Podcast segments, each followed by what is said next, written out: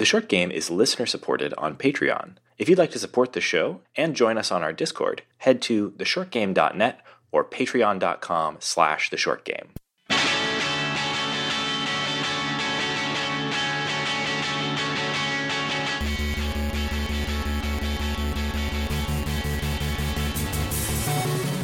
Welcome back to the Short Game. This is a show about short video games, games that respect your time. I'm Raygan Kelly, and I'm joined this week by none of my co-hosts except my bro. It's just a twin show this week. Just the two of us. Oh God, I knew you were going to sing that. We'll make it if we try. Just the two of us. It's not even a funny joke, Shane. It's just you and I. It's the most. Yes, thank you, Shane. It is just the two of us.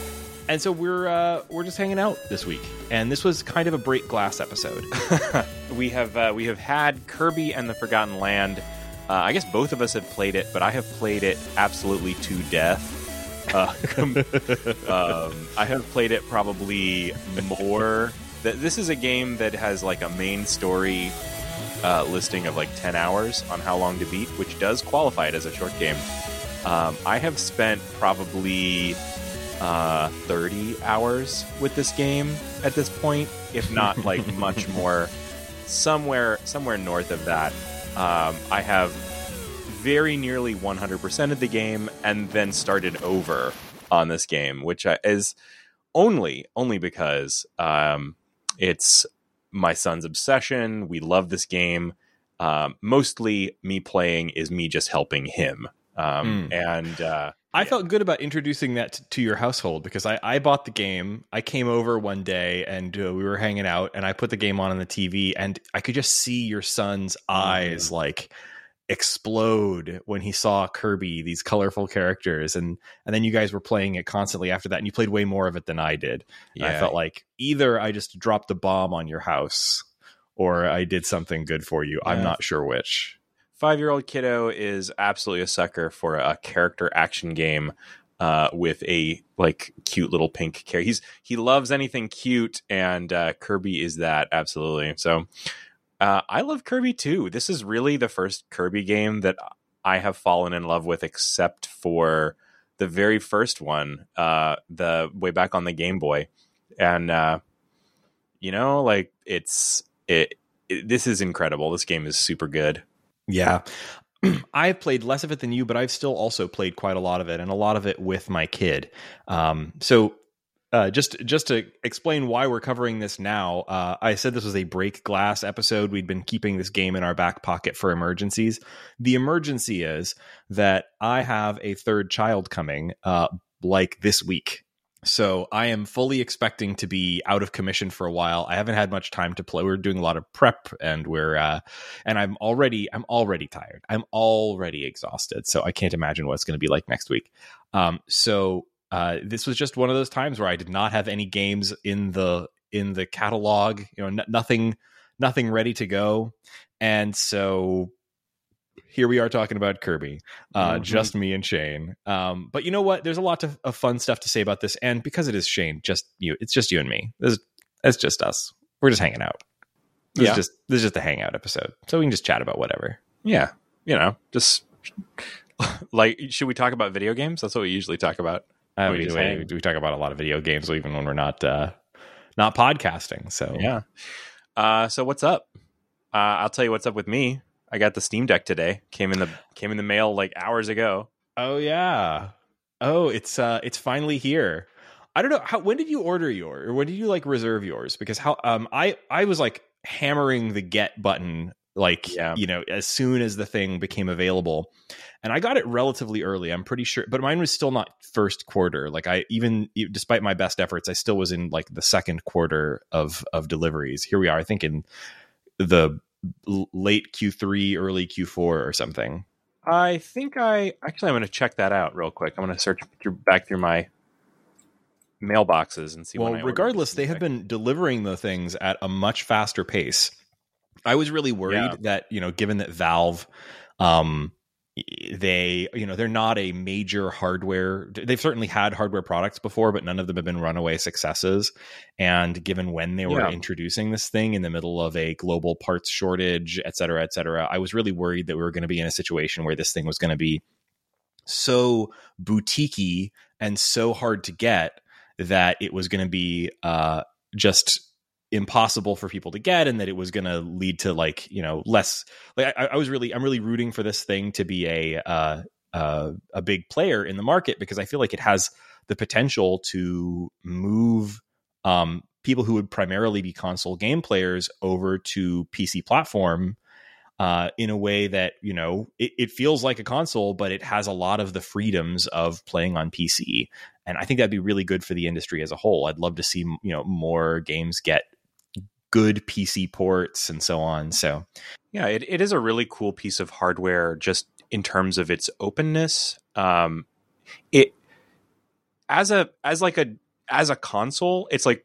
it's pretty it's pretty good. It, it's coming at a good time in the market, I think, because like people are starting to um, have games that they would like to play that are not going to run super well on something like a like a Nintendo Switch, right? Yeah, and the fact that so, the quote you know the quote unquote Switch Pro clearly got delayed, probably I would say like fall of next year is what I'm hearing in terms of rumors. I'm not a I'm not an expert, yeah. but like the fact that it's been so significantly pushed back um, I think it, it's definitely opened up some room for the Steam Deck uh, to really shine. So I'm I'm I'm not mm-hmm. saying I'm glad that the Switch got delayed, but I think it's uh, it's it's opening up some interesting mm-hmm. opportunities. It's definitely like shooting for that Switch form factor, and I think it's going to be pulling people like myself away from the Switch. Mm-hmm. I haven't turned on um, my Switch almost at yeah. all since getting the Steam Deck. Oh, I mean, I certainly will not be able to escape turning on my my Switch because of Kirby and the Forgotten Land. But uh, that is true. We'll come back uh, to. Uh, and that. in fact, there's another new Kirby game uh, that I wholeheartedly recommend. It's Kirby's um, fantastic Dream Buffet. Dream Buffet. Yes, Kirby's. I haven't Dream played Buffet. that. I was. I'm curious to hear about it. Yeah, uh, I'll just throw this in there. Uh, it's basically a um i mean it's it's very similar in the structure to like fall guys if you've ever played that but it's like a online uh, race to the finish uh, to eat the most strawberries between you and all the other kirby's and I didn't uh, realize that was the kind of game it was. That's yeah, that's pretty funny. It's pretty sweet. Yeah, it, it's uh like I mean everything is food, so it's got this really fun aesthetic to it. Um, Kirby is rolling around like a ball, and you can you can dress him up, which is very fun. Uh, there's lots of all the powers are food themed, so you know it's like a spicy pepper for the fire and things like that. And um, it's big uh, races, kind of interspersed with mini games, and uh, just really kind of. Uh, I, I just like it a lot. I think you should uh, you should check it out, and we could play it online or in person co op. It seems like a very nice for that. It does have uh, couch um, competitive, but competitive is not really where my Kirby fan in my house is at. so you're not um, you're not excited to just crush your five year old at uh, at Kirby eating contests. Yeah, he uh, he is. Well, he enjoys playing it with me because um, it is just fun to do. Um, but uh, it's he's not like raring to to go with this one. Um, he's uh he's like he wants to play on the free play mode. There's like a uh, there's like a can we do the one where you roll around and don't race anybody and don't get hurt? Yes, yes, we can do uh, the free play. where you just... uh, that, I'm glad it has that. That's the yeah. kind of thing that you need in a Kirby game. Like, uh-huh. I mean, sure, we'll get into this with Kirby, but like, I I, I wished that this game had that that uh, Kirby and the Forgotten Land had more of that because there were definitely times where I was having a hard time. Like, you know, I'd want my kid would want me to hand her the controller, and she uh-huh. just couldn't couldn't wrangle it. Um, she would get stuck in a corner or whatever. I really was was wishing for more of a uh, um, a co-op that would be friendly for like the three year old set because it was mm-hmm. it was just not quite there for her yet. She yeah, liked watching, but she was not able to make it happen herself. This was like a very skill building game for my son because he uh like he started off you know we, we start we, we got this game pretty much right when it came out which is when you brought it over and showed it to us and um, you know he he had really had kind of limited game skills before i told you guys the story of how we would play uh, super mario 3d world and i would pick his character up and carry him and throw him onto the flag uh, like literally carried him through the entire game. So in this, he wanted to. Pl- I, I was like, okay, I I am not going to be carrying him through this in whatever the equivalent of like carrying is. Um, so I, I made him Kirby, and I told him that um, uh, that he would have. I, I I fibbed to my son. I told him that we would unlock two player once he had done like a various different things. Oh. And um, so he really wanted to play it two player with me. Um, and I was going to be playing Bandana Waddle Dee. Technically, you unlock a Bandana Waddle Dee pretty much right away. Um, not to say that the first stretch, like you have to walk from the beach and I think complete the first level and get to town. That and that's when you unlock Bandana Waddle Dee uh, as the second player. But um, like even just getting him through that first level by just kind of talking him through it and like making sure he knew what button to press and like talking him talking to him about all the stuff he was doing uh, really did it was a really good tutorial level it was like a great level one one right and um, so the the rest of the game i did like he you know he was Kirby and I was Bandana Waddle Dee and there's you can't get through the game just on Bandana Waddle Dee like Bandana Waddle Dee can't go far from Kirby. You'll t- teleport back. Um Mhm. the only thing that Bandana Waddle Dee is good at is absolutely fucking annihilating bosses. Um, because- Bandana Waddle Dee's spear is like as good as Kirby's sword, and you like you can't lose it. Uh, and you've got range, and um, you know Bandana Waddle Dee can kind of die, but he kind of comes back. So uh, Bandana Waddle Dee is a is a really great boss helper character. Uh, but Kirby really has to do it all, and Kirby is such a cool. This is an incredible like version of the Kirby character. Um, like the thing that I appreciate the most about this game is the copy abilities are all totally unique and like have incredibly differentiated and varied like uh, like moves and and gameplay Mhm. um and and it's I, not I want to before we jump into talking about the copy abilities, I want to talk about the best thing about this Yeah. game, which is Yeah, the what's that? opening cinematic and song. oh yeah okay I, I I fell in love with this game instantly when you put it on because so the you know, if you've I mean everyone has played Kirby games at some point or almost everyone. Um, there's this is Kirby's first like fully it's it, when when people when they first started announcing this and advertising it i think people thought this was going to be like kirby's breath of the wild it's going to be some open world thing and it's not that i would say it's it's much more in structure similar to something like um, super mario 3d world it's it's very Yeah. um, level based and whatnot Mhm. but it has this like really open feeling to it and the the entry area is like incredibly the, the, the, you get this like cute little like intro scene where Kurt what, what happens in that I'm trying to remember the Sure. specifics so this it starts off um i've seen it millions of times now of course you have um I'm sorry uh, no, we. I mean, because we just started the game over. So it starts off with um, Kirby is just kind of running around on planet Popstar where he lives, which is you know it looks cool.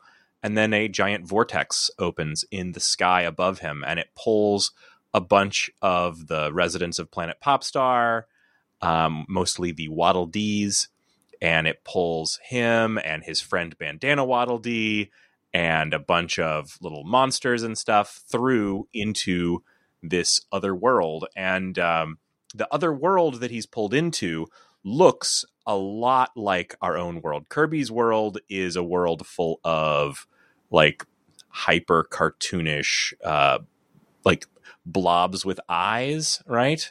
Uh, but here now he's in a, a world that has a lot of recognizable things from uh, you know the real world, except it looks very post-apocalyptic.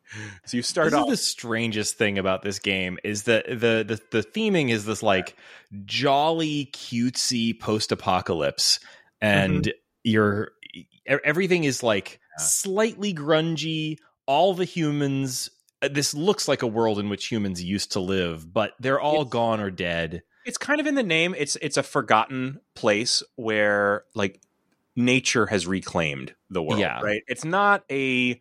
It's for the most part, it's not like a, a grim and gritty post apocalypse. I kept expecting to find Bright like a green. toilet with a skeleton on it you there are no skeletons in this. Um, you know, it's it's it it's very aesthetically it's incredible that that it works as well as it does, but it works really really well.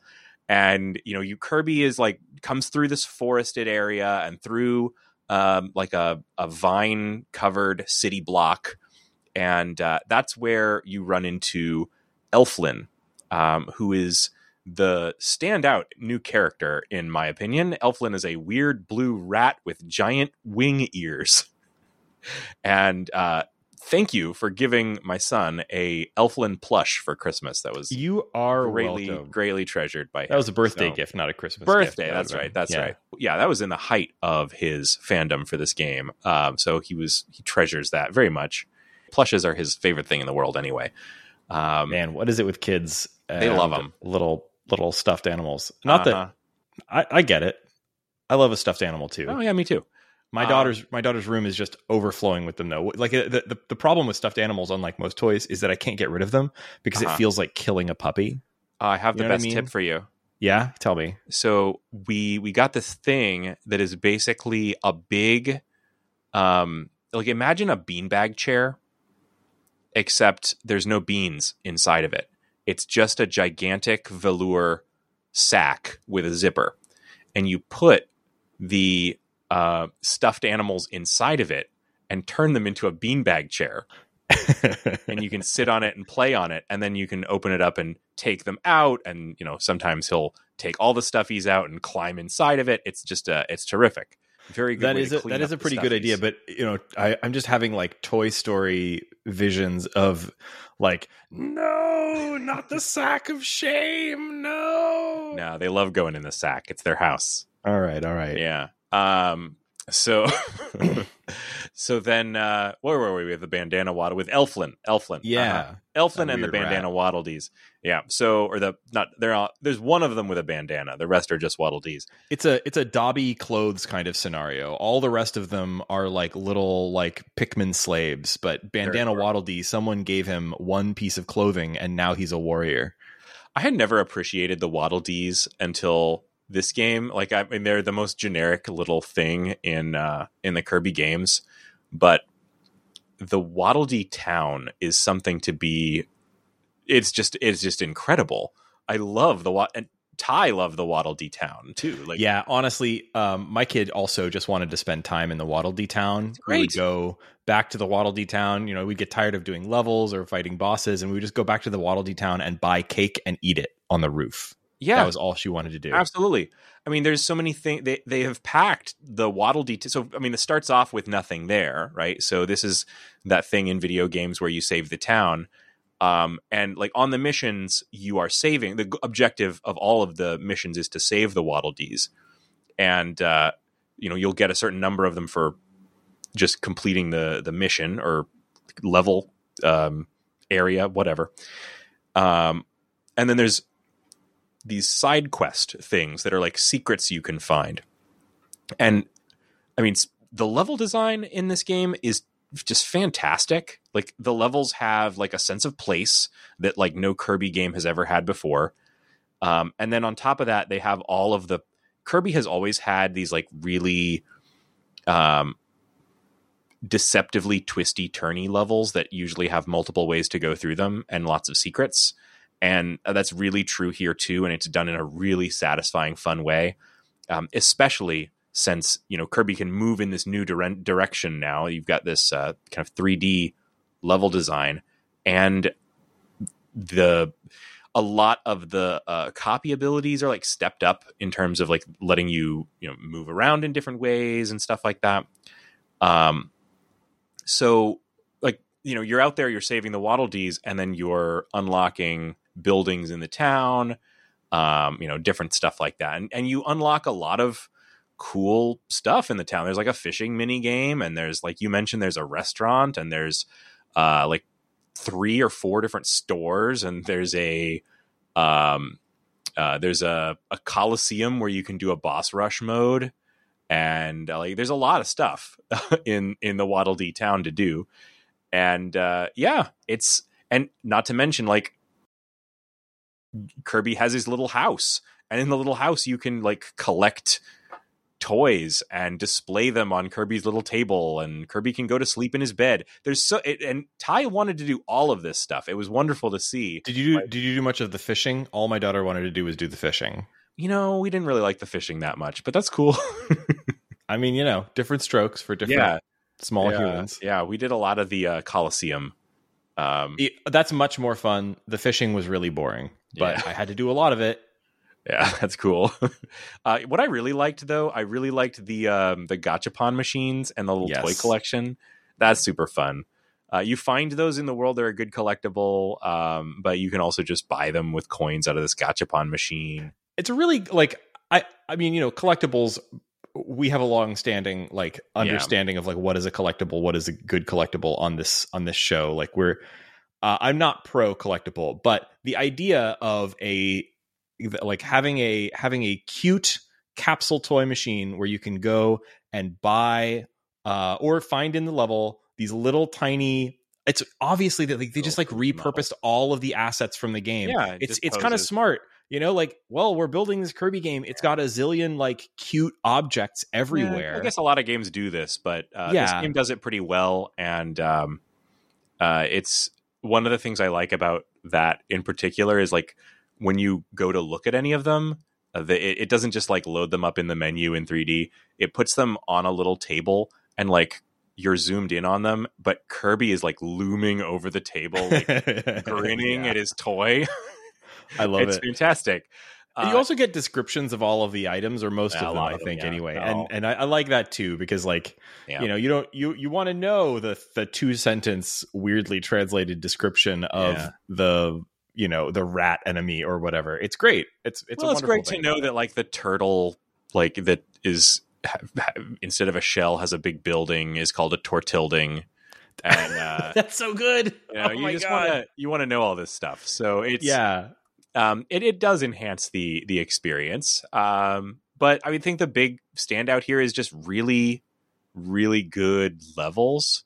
Like I Mm-hmm. would I would constantly not like occasionally Ty would have to like pass me the controller, especially early on. He barely has to do this anymore, but um, he would have to pass me the controller to get through some particularly tricky piece of platforming or whatever. But I mean, hey, it's Kirby; he can fly, right? So Mhm. um, but so occasionally he would hand me c- control over Kirby, but frequently I would just be jealous of him controlling Kirby because there's so much fun stuff for Kirby to do. There's If so I have many any secrets. critique- It's incredible. I wish they would give Bandana Waddle Dee just a little bit more uh, fun shit to do. because I know. you know this is, this is the worst thing about it. Like, like just put two Kirby's in the game, guys. It, like for the dads, like you got to have like this. The Bandana Waddle Dee thing is really tough because like if you're playing as Bandana Waddle Dee, like I mean, you know, but like if you're playing as Bandana Waddle Dee, you're you're so much more limited and. But like, there's no way you're to ever convince your child, assuming you're playing this with a child, which like obviously like we're talking about this game from the use case of a couple of dads who've tried playing this game with their kids. I played I played a lot of it on my own too, but like if you're if you're playing this game with a kid, you're never going to convince your kid, "Hey, you know, I know you like that Kirby fella, but you know it'd be really fun playing as this dork." Like Look, he's got a hat. he's got a hat. You're never going to convince your child to play Bandana Waddle Dee.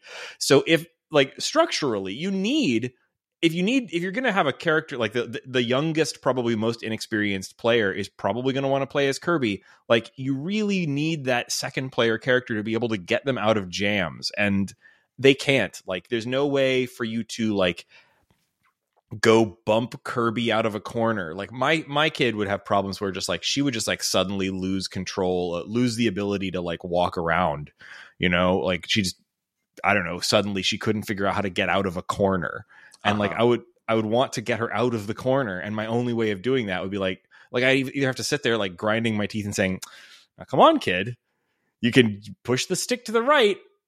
And then she'd Uh-huh. start getting frustrated and like then nobody's having any fun or I could take the controller away from her, which she didn't want. No, Um, but like if Bandana Waddle Dee could like you know I don't know go and sumo bump her out of the corner or pick her up and throw her or something, I, this Yeah. it- we would have been able to get past these these like moments and back to back on the fun. So I was pretty I- frustrated about that. I on the one hand, like I I totally agree. Like I had a thousand and one of those moments, but on the other hand, um, like I kind of went into this having had exactly that experience with uh with uh Super Mario 3D World, where Mhm. Like I ah, you know I I now know that it's completely possible for player two to literally carry player one through the entire game, right? Um, the fact that this doesn't let you do that, I was I was ended up pretty thankful for because um I Well, your kid is older than mine, so that's probably yeah the, the he's difference. he's a little he's a little older uh but he definitely really struggled with the game at first and i would just um you know i, I really just kind of said hey it's not my job to teach my son how to play kirby. It's literally kirby's job to teach my son how to play kirby. That's how i learned how to play kirby. I i played level one a bunch of times. So You learned how to play Kirby by downloading the uh, Game Boy ROM on a school computer in like what would that have been, 1999, yeah the la escuela rice Mhm. Um, and running it on the 386s, just like I did. yeah that was uh that was pretty great Good times. Um, I don't know how many times we've told that anecdote on the show, but I just have to. This is the Kirby episode, so I have to tell it again. Um, which is the we went to a school that in the early '90s was kind of on the forefront of having a miniature computer lab in every room. So every room had tons. yeah, of we we we were from Houston, Texas. This was Compaq's hometown, Yeah, basically, absolutely. and they had some kind of big grant. And we're talking about a an elementary school where Yeah. literally every room had thirty PCs, and that's Yeah. like mind boggling. If you just think about like the space that that would have taken full up. size PCs. Yeah, um, Yeah. They were these like Compaq all in ones, kind of like imagine the like beige Compaq. They weren't all in Uh, ones. They they had uh, they had CRT monitors stacked on top of. no, like, no, no. uh, You haven't seen they? these things in a while, Shane. I've been looking for one on eBay because I think it'd be a fun thing to have these Oh, days. But really? They were they were an all in one. They were um I know the model, Okay. but I don't remember the number off the top of my head. They were they were an all in one, three eighty refresh My memory soon. um, with a one. I see CRT. Uh-huh. and uh, and they were really neat machines. And they were really badly locked down because it was the '90s, or actually, I guess by this point, no, I guess it would have still been in like very late. Yeah, they were so locked down that uh oh man, you you couldn't do anything on these computers. But you you Raygan figured out you, Raygan and his friend John uh figured out that you could make a DOS boot disk and boot from the from the floppy drive of these machines and then go onto the machine and delete the security software. Yep. And Which was uh, literally just a. E- I remember it was fortress.exe, for- and you yeah, just have to go, boot to DOS and then go in delete and the fortress. dir or you know del or whatever it was. I don't remember DOS Yeah. commands. Uh, fortress.exe, and then you were in charge. Baby. Jailbroken. Yeah. and uh, and at that point, what what can you do on these PCs that you couldn't already do? And the answer Not is run emulators. Yeah. Run and at the state of the art in terms of emulators back then was original Game Boy. Uh, it could run most original Game Boy games pretty well. I remember it was too slow to run Nesticle. Uh, oh man, So we had to run whatever the Game Boy emulator was. I think it was like No Money GBA or not No Money GBA. That would have been much later. Uh, No Money GB, I think. Um, whatever, it was Whatever it called, was. I don't remember. Some Yeah. '90s Game Boy emulator. Um, but I remember playing an absolute ton of of uh, the Kirby Kirby's Dream Land, and the other one that I played a, a ton of for some reason was um, Avenging Spirit, which actually Yeah, just dude, got a re release um, of on cartridges from um, Jaleco and oh, I forget which which company was doing the re-release. I bought one. I was like, man, this is the one Game Boy game that I I would. It's so expensive now. This is a another weird sidetrack, but like I don't know how I happened to manage to to stumble on that one particular game, Avenging Spirit. But if you haven't played Avenging Spirit, it's an amazing game uh, about um, you're a cute little ghost who can jump between bodies of like gangsters and kangaroos and robots and do platformer stuff. It's a wonderful game, but um, it's crazy expensive now because it's like a really kind of a uh, uncommon like. I, way, it's way out of my price range, but but buying a nice re-release of it, I was I was all for it. So that's still coming to me in the mail someday when they finish that whole pre-order situation. Anyway, um, Game Boy ROMs they were a thing. they sure were. And uh, yeah, so that was a good introduction to Kirby. Uh, I have tried to explain. Ty has asked me a million questions about Kirby, uh, just you know, because it's a frequent subject of conversation. He wants to know everything there is to know about Kirby, and so I told him, um, I told him that basically I had a Game Boy because I, I, was not going to explain this situation with the computers. Yeah, explain. Well, son, in 1990 something, Daddy figured out how to pirate games. Yeah, and, and yeah, that's no. how I played Kirby's Dream Land. Uh, uh, so. Um, yeah, he's. Have he's, you showed him how primitive the original uh, Game Boy Kirby was? I wonder what his. I have. that would. I be. have. In fact, when um, when I I had shown him pictures of a Game Boy, and then when I got the um, uh, the Mii Mini, he was like a Game Boy, oh. and uh, and he wanted to see Kirby on it immediately, and uh, you know he was perfectly happy to play that version of Kirby for a while. He liked it a lot, and uh, we've also on the Switch played a decent amount of uh, a couple different Kirby games on the on the Virtual Console on the on the Switch Online. So that's good to hear. Yeah, yeah. A lot of the SNES Kirby's I think hold up pretty well. Mm-hmm. Uh, the the two that I think we've messed around with, I'm trying to remember. It, one of them was like it's one of them's the one with the animal buddies. I like that one quite a bit. As for SNES, it's been too long, so I don't remember and, which ones uh, which. But yeah, another one. I was mainly looking at the SNES ones, but the the second SNES one is the one that's like a compilation of a bunch of little games. That one, that's the one. That's a really cool game. Yeah, uh, it's it's a fun one too. There's just a lot of variety. It's weird. I think that uh, one's like it's all just Super Star or something. I forget yeah, the names like now. Uh, yeah. Listeners, you can look this up on the. You know, sorry, don't be annoyed with us for not remembering. And you're probably yelling into your. I'm not a Kirby expert. Into your uh, into your phone, like I know what Kirby game. I can't believe they don't remember, but uh, we don't and we're too lazy to look it up. I you you have a, a, very skewed image of our listenership, which is that a they are like Kirby experts, but b they're also angry Kirby experts. Angry Kirby experts. I feel like that's specifically like a, angry a at me. Overlap. I, honestly, if you are that person, please actually reach out. I'm very curious about your viewpoint. If you want to yell at me about Kirby, I'm I'm down. We could have that convo.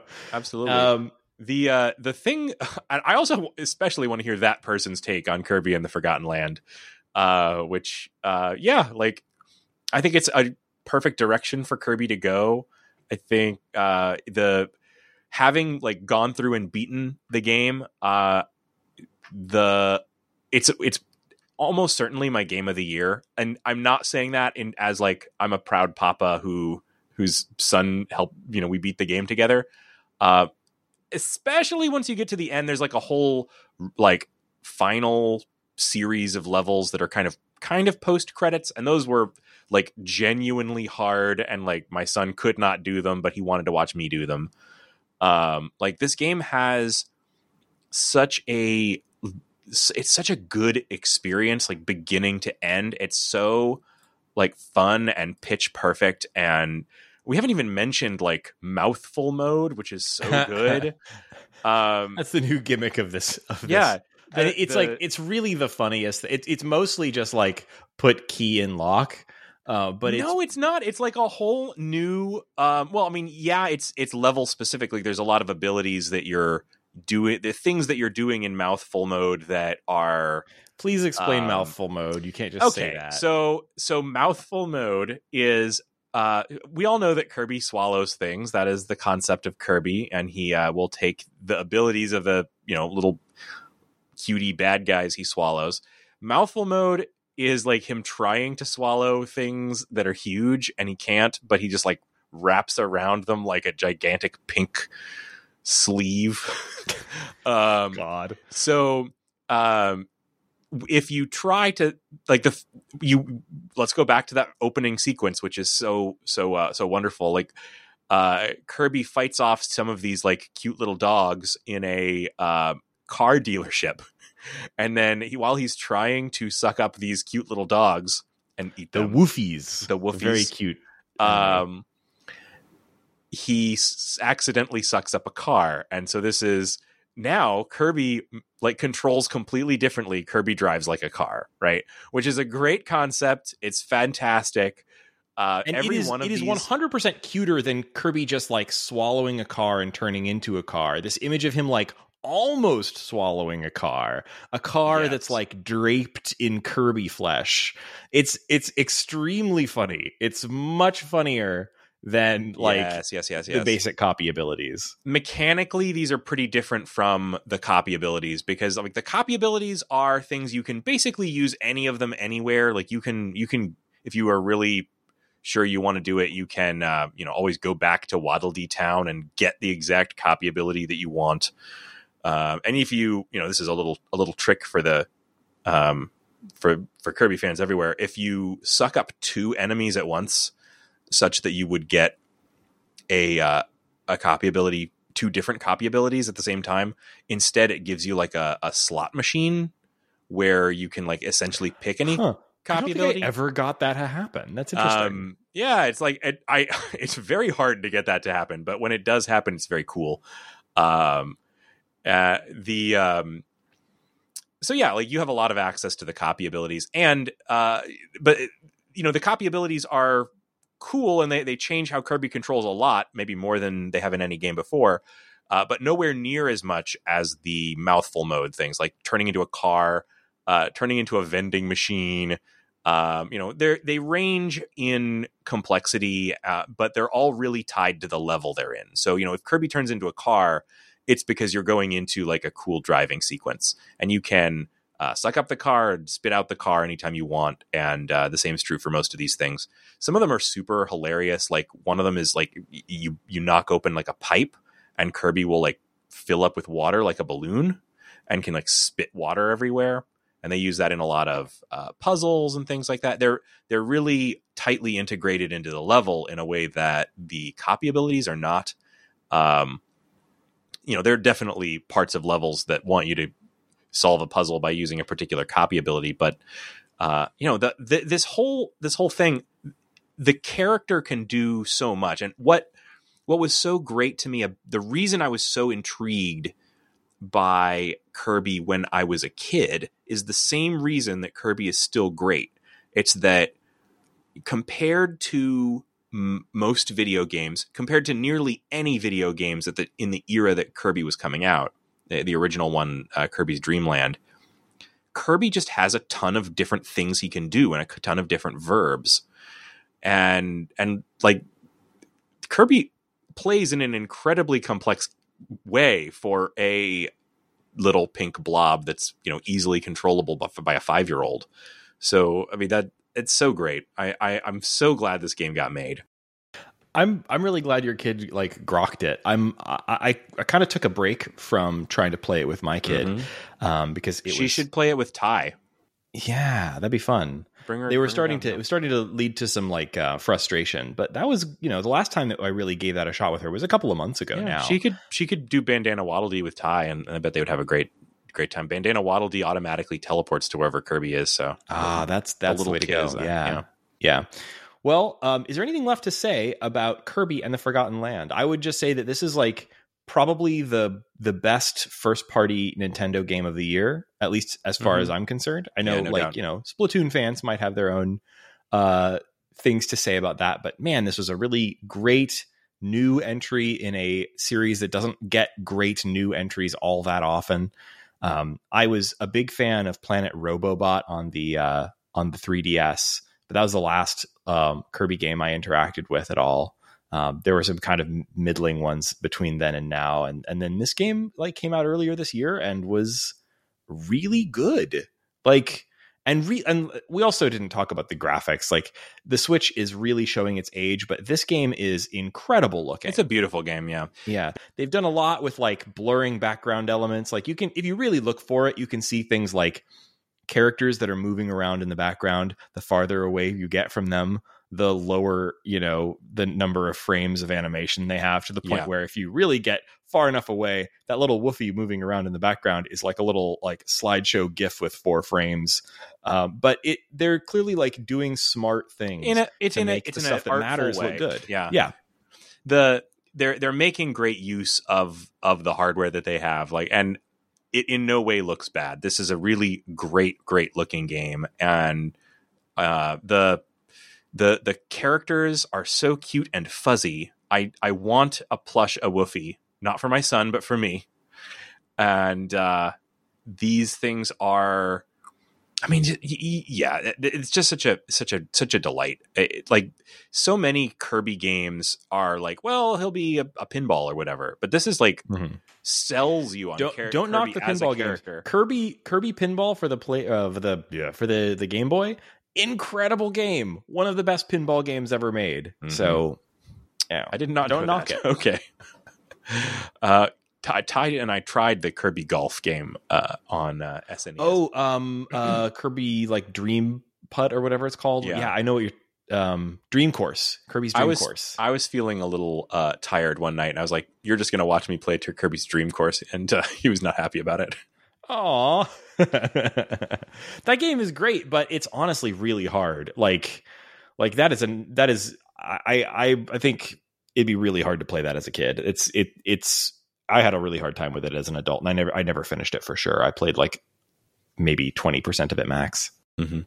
I, I guess the only th- other thing I want to say about this game is how great the bosses are. Like, Mm, yes, it has a lot of levels, and every one is en- ends with a very cool boss. They're all part of this group called the Beast Pack.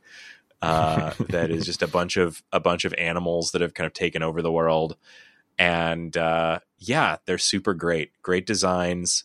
Um, the final boss is weird as hell. Uh, like final couple bosses are super super weird. Uh, I I think this game is like the the character design for it is just great. uh, my kid only wanted to see me play. Like she would want to see me play the uh the tree boss, which is like either the first or second boss, again and again and again. Mhm. It's like fiendish fronds, something about tree danger. Honestly, that's the, that's my only complaint about this game is I thought th- amongst these bosses, I thought that was the worst boss in the game. it's boring, It's it's bad in so many like how I know but it's tradition. Like it's Kirby, Kirby, games always have a tree, tree boss. boss. you have to have the At tree least boss. this time it was a one- palm tree. I mean, I would have rather had the the the basic oak tree. Uh so so lame th- that palm tree. Here comes the angry Kirby expert again. I can't believe they made it a palm tree. Yeah, that's I'm being that expert right now. I I felt like the palm tree was uh, annoying and like a, a more annoying version of like one of the only repeated and that was annoying all my like, certain times we would sit down and I'd be like, "Let's play a new level," and she's like, "No, I want to see the tree again." like, God, no, let me go. Man, I'm sorry. Yeah, she's uh I think that the the difference here is like when when uh Ty and I play games together, um he's not telling me what to do. He's like, "What should we do next?" That is not how my kid operates. Oh, you know what he did today? He came home from uh from uh pre-K with uh, a bunch of hand illustrated magic cards that he made for me. Oh my God, that's the coolest thing the I've ever heard. Yeah. He made them out of construction paper. Aw, Yeah. he knows what his daddy likes. Yeah, he's uh he doesn't know he doesn't know what the cards are. He just knows that I have them and I like them. and he and he can draw a picture of a monster and and write some uh scribbly words underneath it. It's perfect. Aw, Yeah. that is the sweetest thing I've ever heard of. Yeah. mhm. You need to come up with boy. rules for them. Make little card Mhm. sleeve versions or something. Yeah, I'm probably gonna.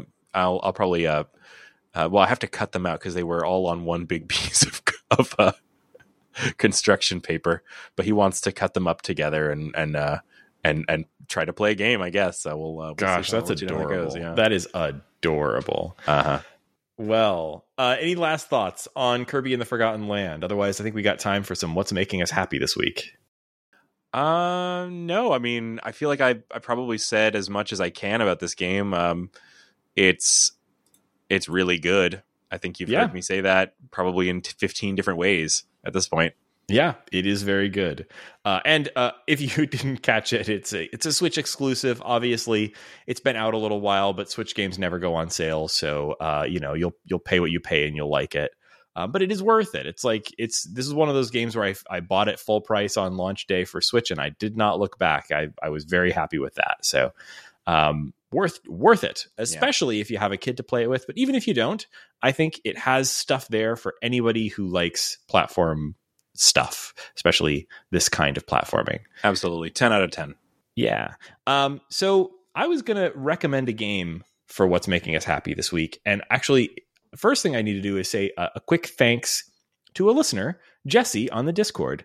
Uh, for recommending a game called Dungeon Encounters, Hey, uh, and it's been it's been what I've been playing a good chunk uh, of this week. Um, I'm nowhere near done with it, so maybe maybe I'll uh, change my tune uh, by the end. You never know. But uh, this has been a really cool game. Um, if you aren't aware of Dungeon Encounters, you may easily have missed it. I kind of saw some stuff about it when it first came out, but it came out on October 14th, our birthday, Shane, last year, 2021 oh, um, and uh, it's a really really strange game from a major developer. Um, it's a turn-based role-playing game in you know the, the style that you may expect from a developer like square enix. This comes from square enix and its director is uh, hiroyuki ito who was also the director of uh, final fantasy 6 uh, i think 9 and 12 like major Final Fantasy games, and he's uh, credited as being the guy who created the active time battle system. So, like RPG royalty.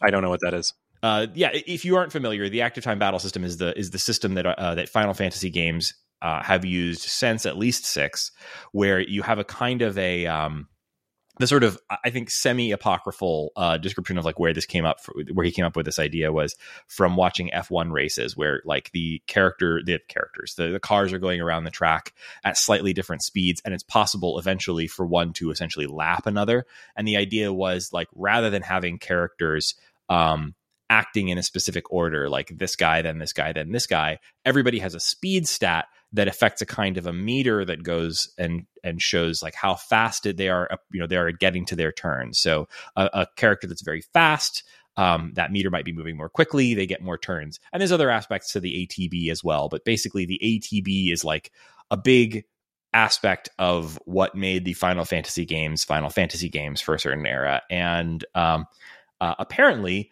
uh, he just sort of had some leftover ideas about active time battle system that he wanted to address. He's, you know, he's been around in the industry a long time. I don't think he's exactly like close to retirement at this point, but he's kind of like ascended to the heavens, right?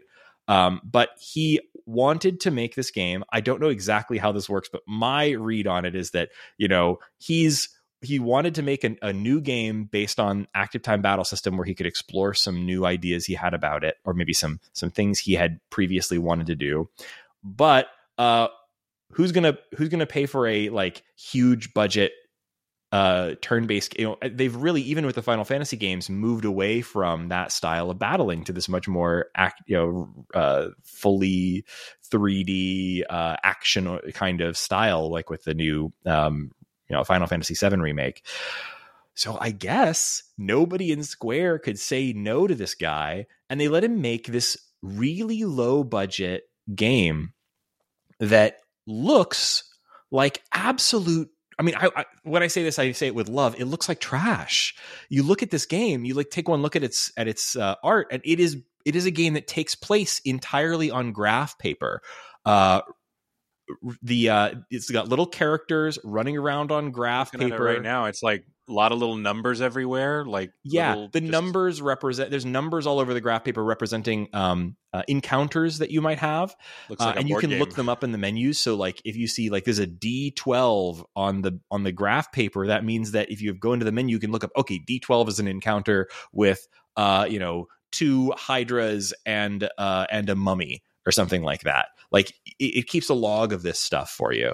Um it feels in a lot of ways like a combination of the JRPG battle system stuff, like the, the you know, like a really well considered JRPG battle system from the guy who does great JRPG battle systems, combined with the sort of stripped down nature of like almost like a NetHack or something, like old school roguelike. It's not randomized. This is one dungeon that is carefully designed, but it is represented as minimally as you can possibly imagine. It is it is a 99 layer dungeon that is entirely just map grids. And even the battle system is extremely stripped down. There's no 3D characters. You are literally looking at a menu basically when you do the battles. It is about as minimalistic as an RPG can possibly get.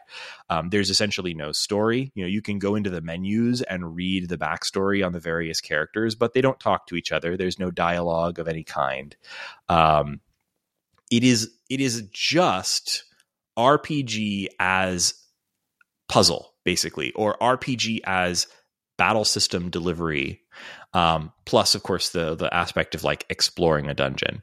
But it has this incredible push and pull of that like if you ever played a this has really made me rethink what it is i like about rpgs um, it uh, you know I, i've previously if you'd said like what is your favorite rpg i would say probably persona 4 and persona 4 combines this sort of randomized very difficult dungeon crawling mechanic um, with a pretty good uh, uh, battle system where you've got you know all the it's, it's got a lot of bells and whistles in the battle system. There's tons of you know every type of demon has weaknesses to different um, different elements and all of this you know this uh, there's this press turn system where you can get extra turns depending on what you do and there's there's all these little bells and whistles to the battle system this has almost none of those things.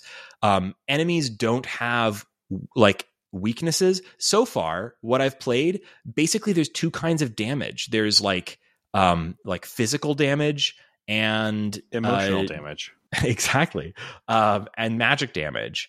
And every character can equip equip both if they want magic and physical weapons.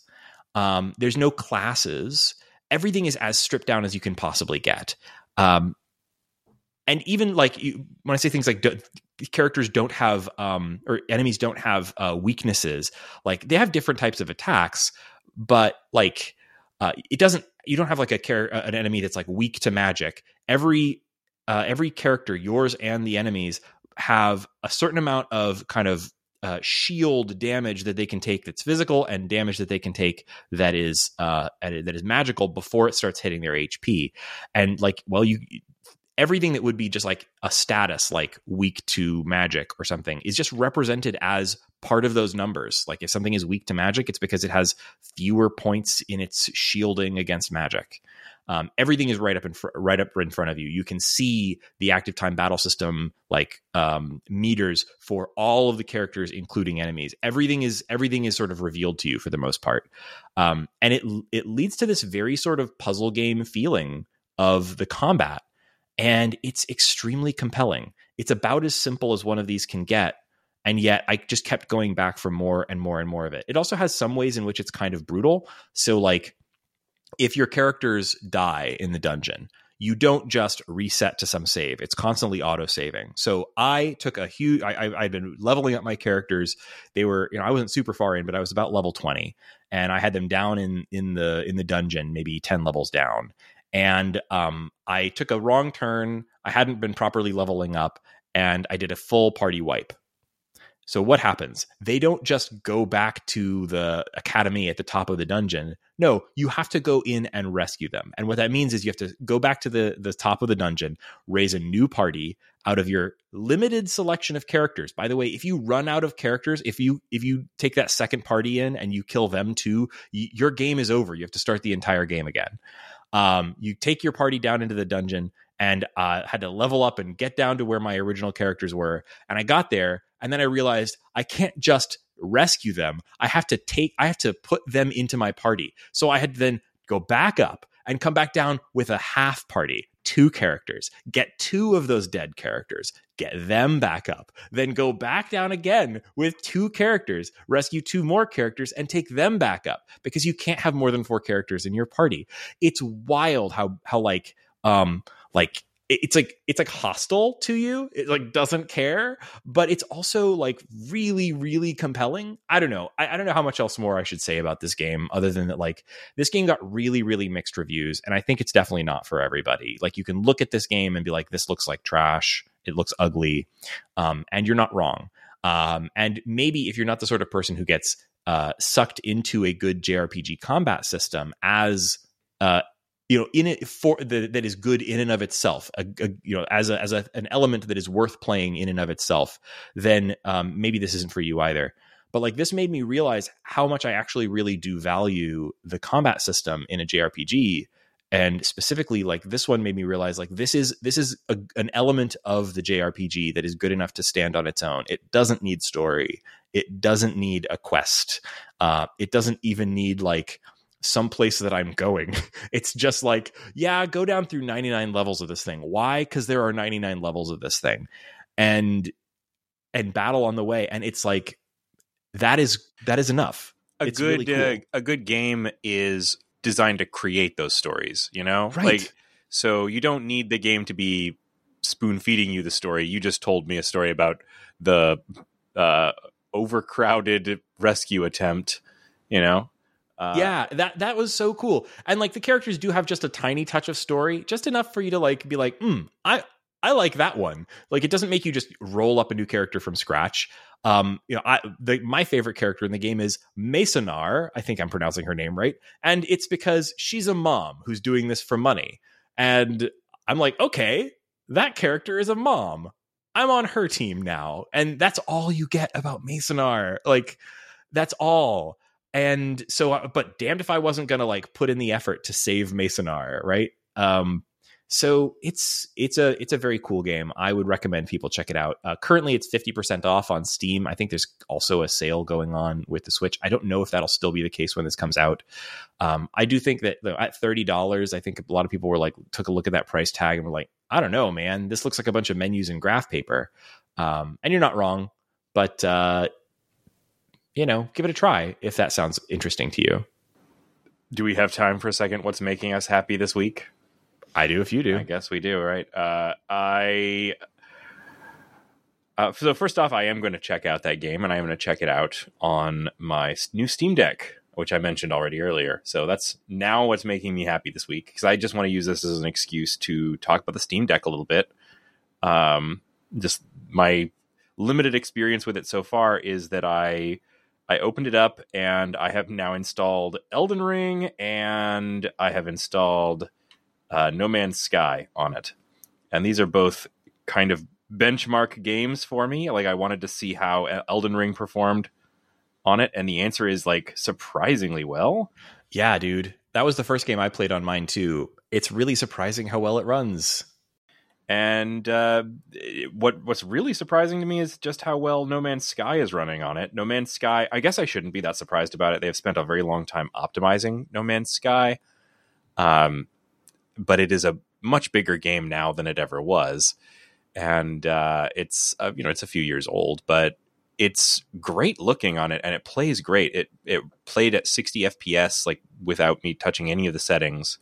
I was able to turn the graphics up from the defaults and uh, yeah, I mean it's and it perfectly synced over my save and everything for both of those games. I the the startup experience has been really great. Um, like you were saying, I think this is going to be a piece of hardware where um, like if they if they can like get a foothold in like worldwide, um, it's it's going to really be something they've they've managed to release it at exactly the right time. You know. Well, what do you think about the uh, the future for the Steam Deck? You think it's going to be uh, like is there going to be a Steam Deck two around the corner? I mean, yeah, I think so. Like that's the thing about PCs. Like consoles are on these like 7-year development cycles or whatever, right? You know, sometimes like it'll be ages between But what's the difference between this is this is a console? It's not like they're going to come out with you know a, a graphics card swap or something. It's not a PC. Like it, it is built from some PC parts, but so are consoles. Well, I think you know. I think in many in many ways it is a PC. I mean, like first of all, Steam or you know Valve just calls it a PC. They say this is a new PC form factor. You know, you might buy a laptop, you might buy a desktop, you might buy a handheld. This is a new form factor of PCs, and they've committed to you know publicly said that this is not a one and done. They uh, they said this is going to be a like a multi generational product. They're gonna they're gonna continue developing. They haven't said like yeah, and next year we're putting out Steam Deck two or something. I think what you're probably going to see though is like on some schedule that keeps pace with the APU that's in the Steam Deck. Um, uh, Valve kind of got first crack at it, but it's coming out in other devices now. Um, and you know AMD and other chip makers they don't stand still.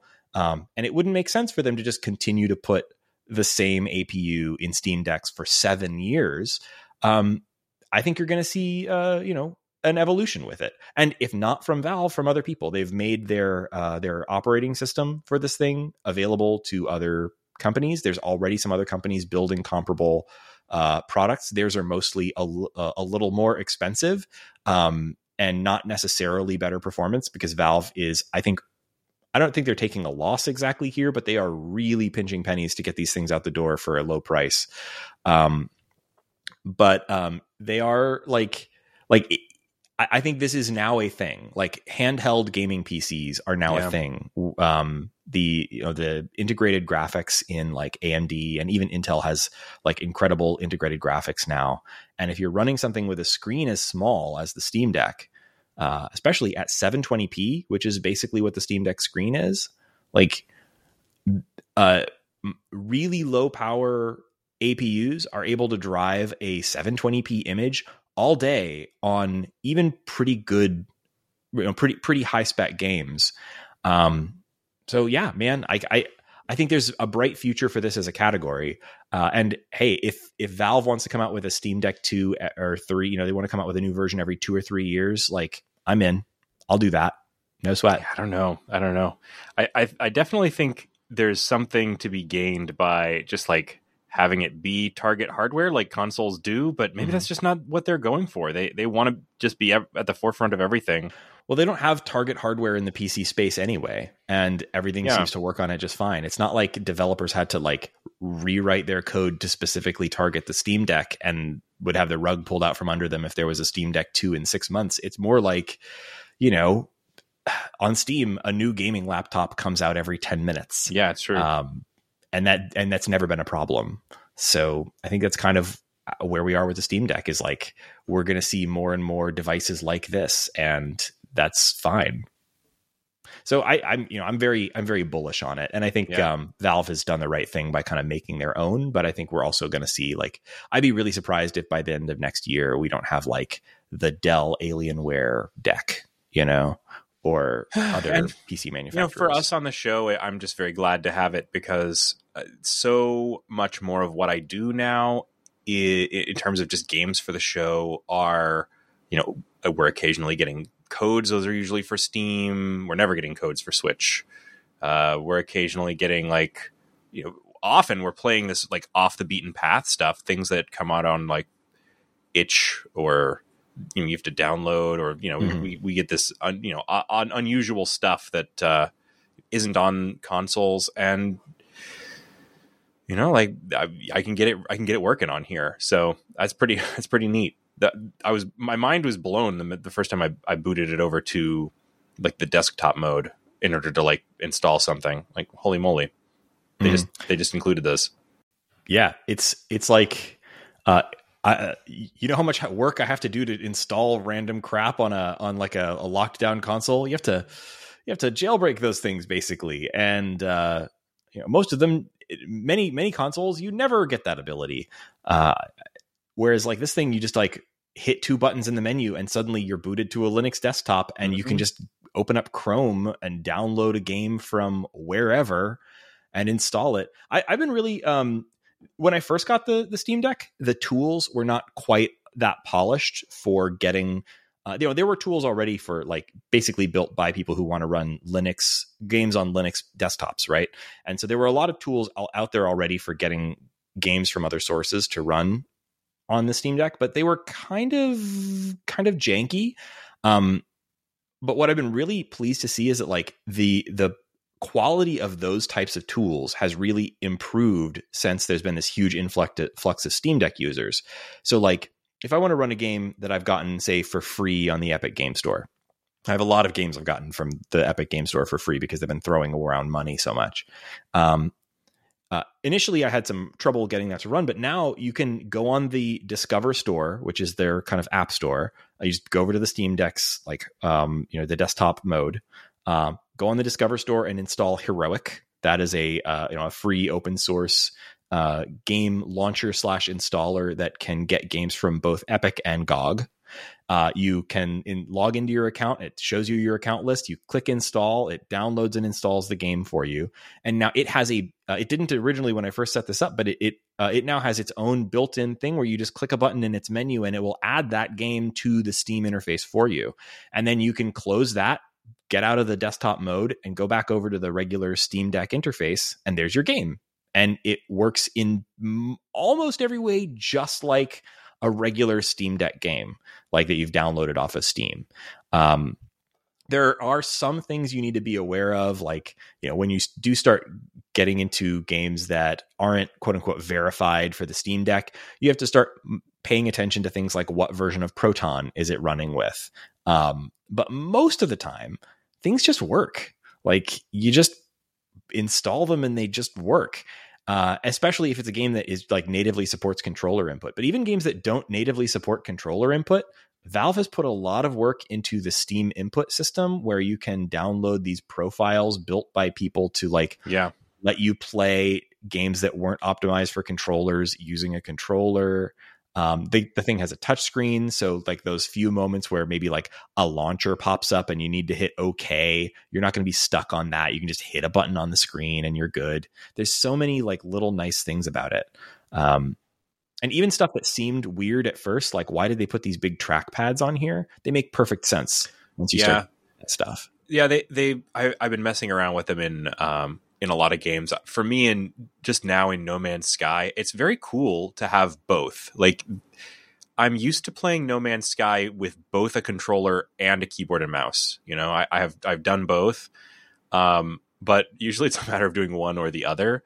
The look on No Man's Sky is you get the controller based look with the joystick, and then you get more of a mouse flicky look with the with the D pad and um, like they're both i found myself going back and forth it's kind of cool uh, yeah. I, I, really like that aspect of the hardware i think they they nailed the uh, the the feel of the track pads they're like super useful for you know point and click interfaces too so really cool that's one of the big areas where like i am i am excited to see more um, hardware makers get into making handheld form factor pcs but none of them have been copying valve's um, uh, trackpads uh, they all just have basic gamepad input and a touchscreen. Mm-hmm.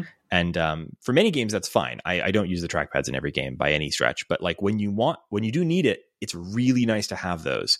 So I think you know if you're uh, not that there's that many people in this situation, but if if folks are considering, well, should I get a Steam Deck or should I get like a slightly more expensive like Aya Neo or whatever the things are, like these other other companies that are making these things, just get the Steam Deck.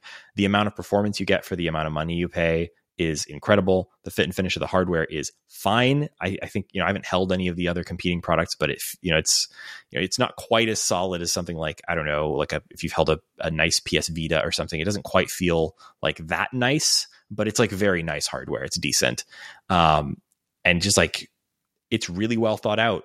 Valve has been working up to this point for well over a decade now with the various aspects of like yeah. their Steam input, Steam controller, the Steam OS, the Proton, all of these different projects finally came together with the Steam Deck. It's mm-hmm. incredible. And uh, you know, we've this is we're coming back to the subject of the Steam Deck now because I've received it. Like we've talked about it a fair amount previously on the show because you know, I was curious about it. I wanted one we've been back and forth a, a lot about it and hearing about yours. Mm-hmm. Uh, but if you, as a listener, are interested in it, um, you know, it, it is a decent time to sign up for one because at the rate that they're putting them out, they will basically be caught up with all of the pre-orders or back orders by the end of September. So um, I think you probably could get one for the holidays. Yeah, you probably still could, or at the very least, you'll probably you know if you put in your five bucks to do the reservation, you'll probably be able to get it by the uh, by uh, next year, early next year, probably. But you might, yeah, might might get it by the holidays, which would be nice. Um, not much left to say. We'll go ahead and take it out here, uh, listeners. Thank you so much for joining us on this episode of the Short Game. Uh, just a reminder, I will probably not be here for the next episode, and I'll be kind of coming and going for a little while after that. So yep. I will be celebrating the birth of my third child and then um, cursing my fate as I'm not sleeping for the next several weeks. Um, but uh, you know, I'm going to get through it. We're coming up on IF Comp season, and uh, my co-hosts I know uh, will will knock it out of the park with our IF Comp coverage. Maybe a little less than our usual. You know, we're going to see where we are able to land, but because um, usually I'm doing all the editing and stuff too, and we're going to figure out uh, and most of the organizing there. and uh, yeah. a lot of the game selection. Yeah, but we'll get there and um, I'll be trying to jump in where I can. Uh, and uh, listeners, if you have any suggestions or things that you want from the show, especially things that you specifically want to hear from Laura, Shane, and Nate about, uh, then now would be a great time to let us know. You can find our show on the internet at www.theshortgame.net. That's where you'll find all of the links to everything, including a link to our Patreon, patreon.com slash the short game, which is where you can support the show. If you support us at even just a dollar a month, then you get instant access to our Discord, which is where we talk about various things. You can you can come in there and and uh, talk about IF Comp as we're getting into that season. You can talk to Shane about his new Steam Deck. You can uh, uh, come in and, and, just chat with us and hang out. It's a good hang. Uh, I'll be in there uh, at deep into the night as I'm feeding a new baby. And um, let's see, you can also find us on Twitter at underscore short game. And you can find me on Twitter at Raygan K. That's R A Y G A N K. Uh, Shane, where can people find you? You can find me on Twitter at 8bit Shane. And thanks very much for joining us on this episode of The Short Game.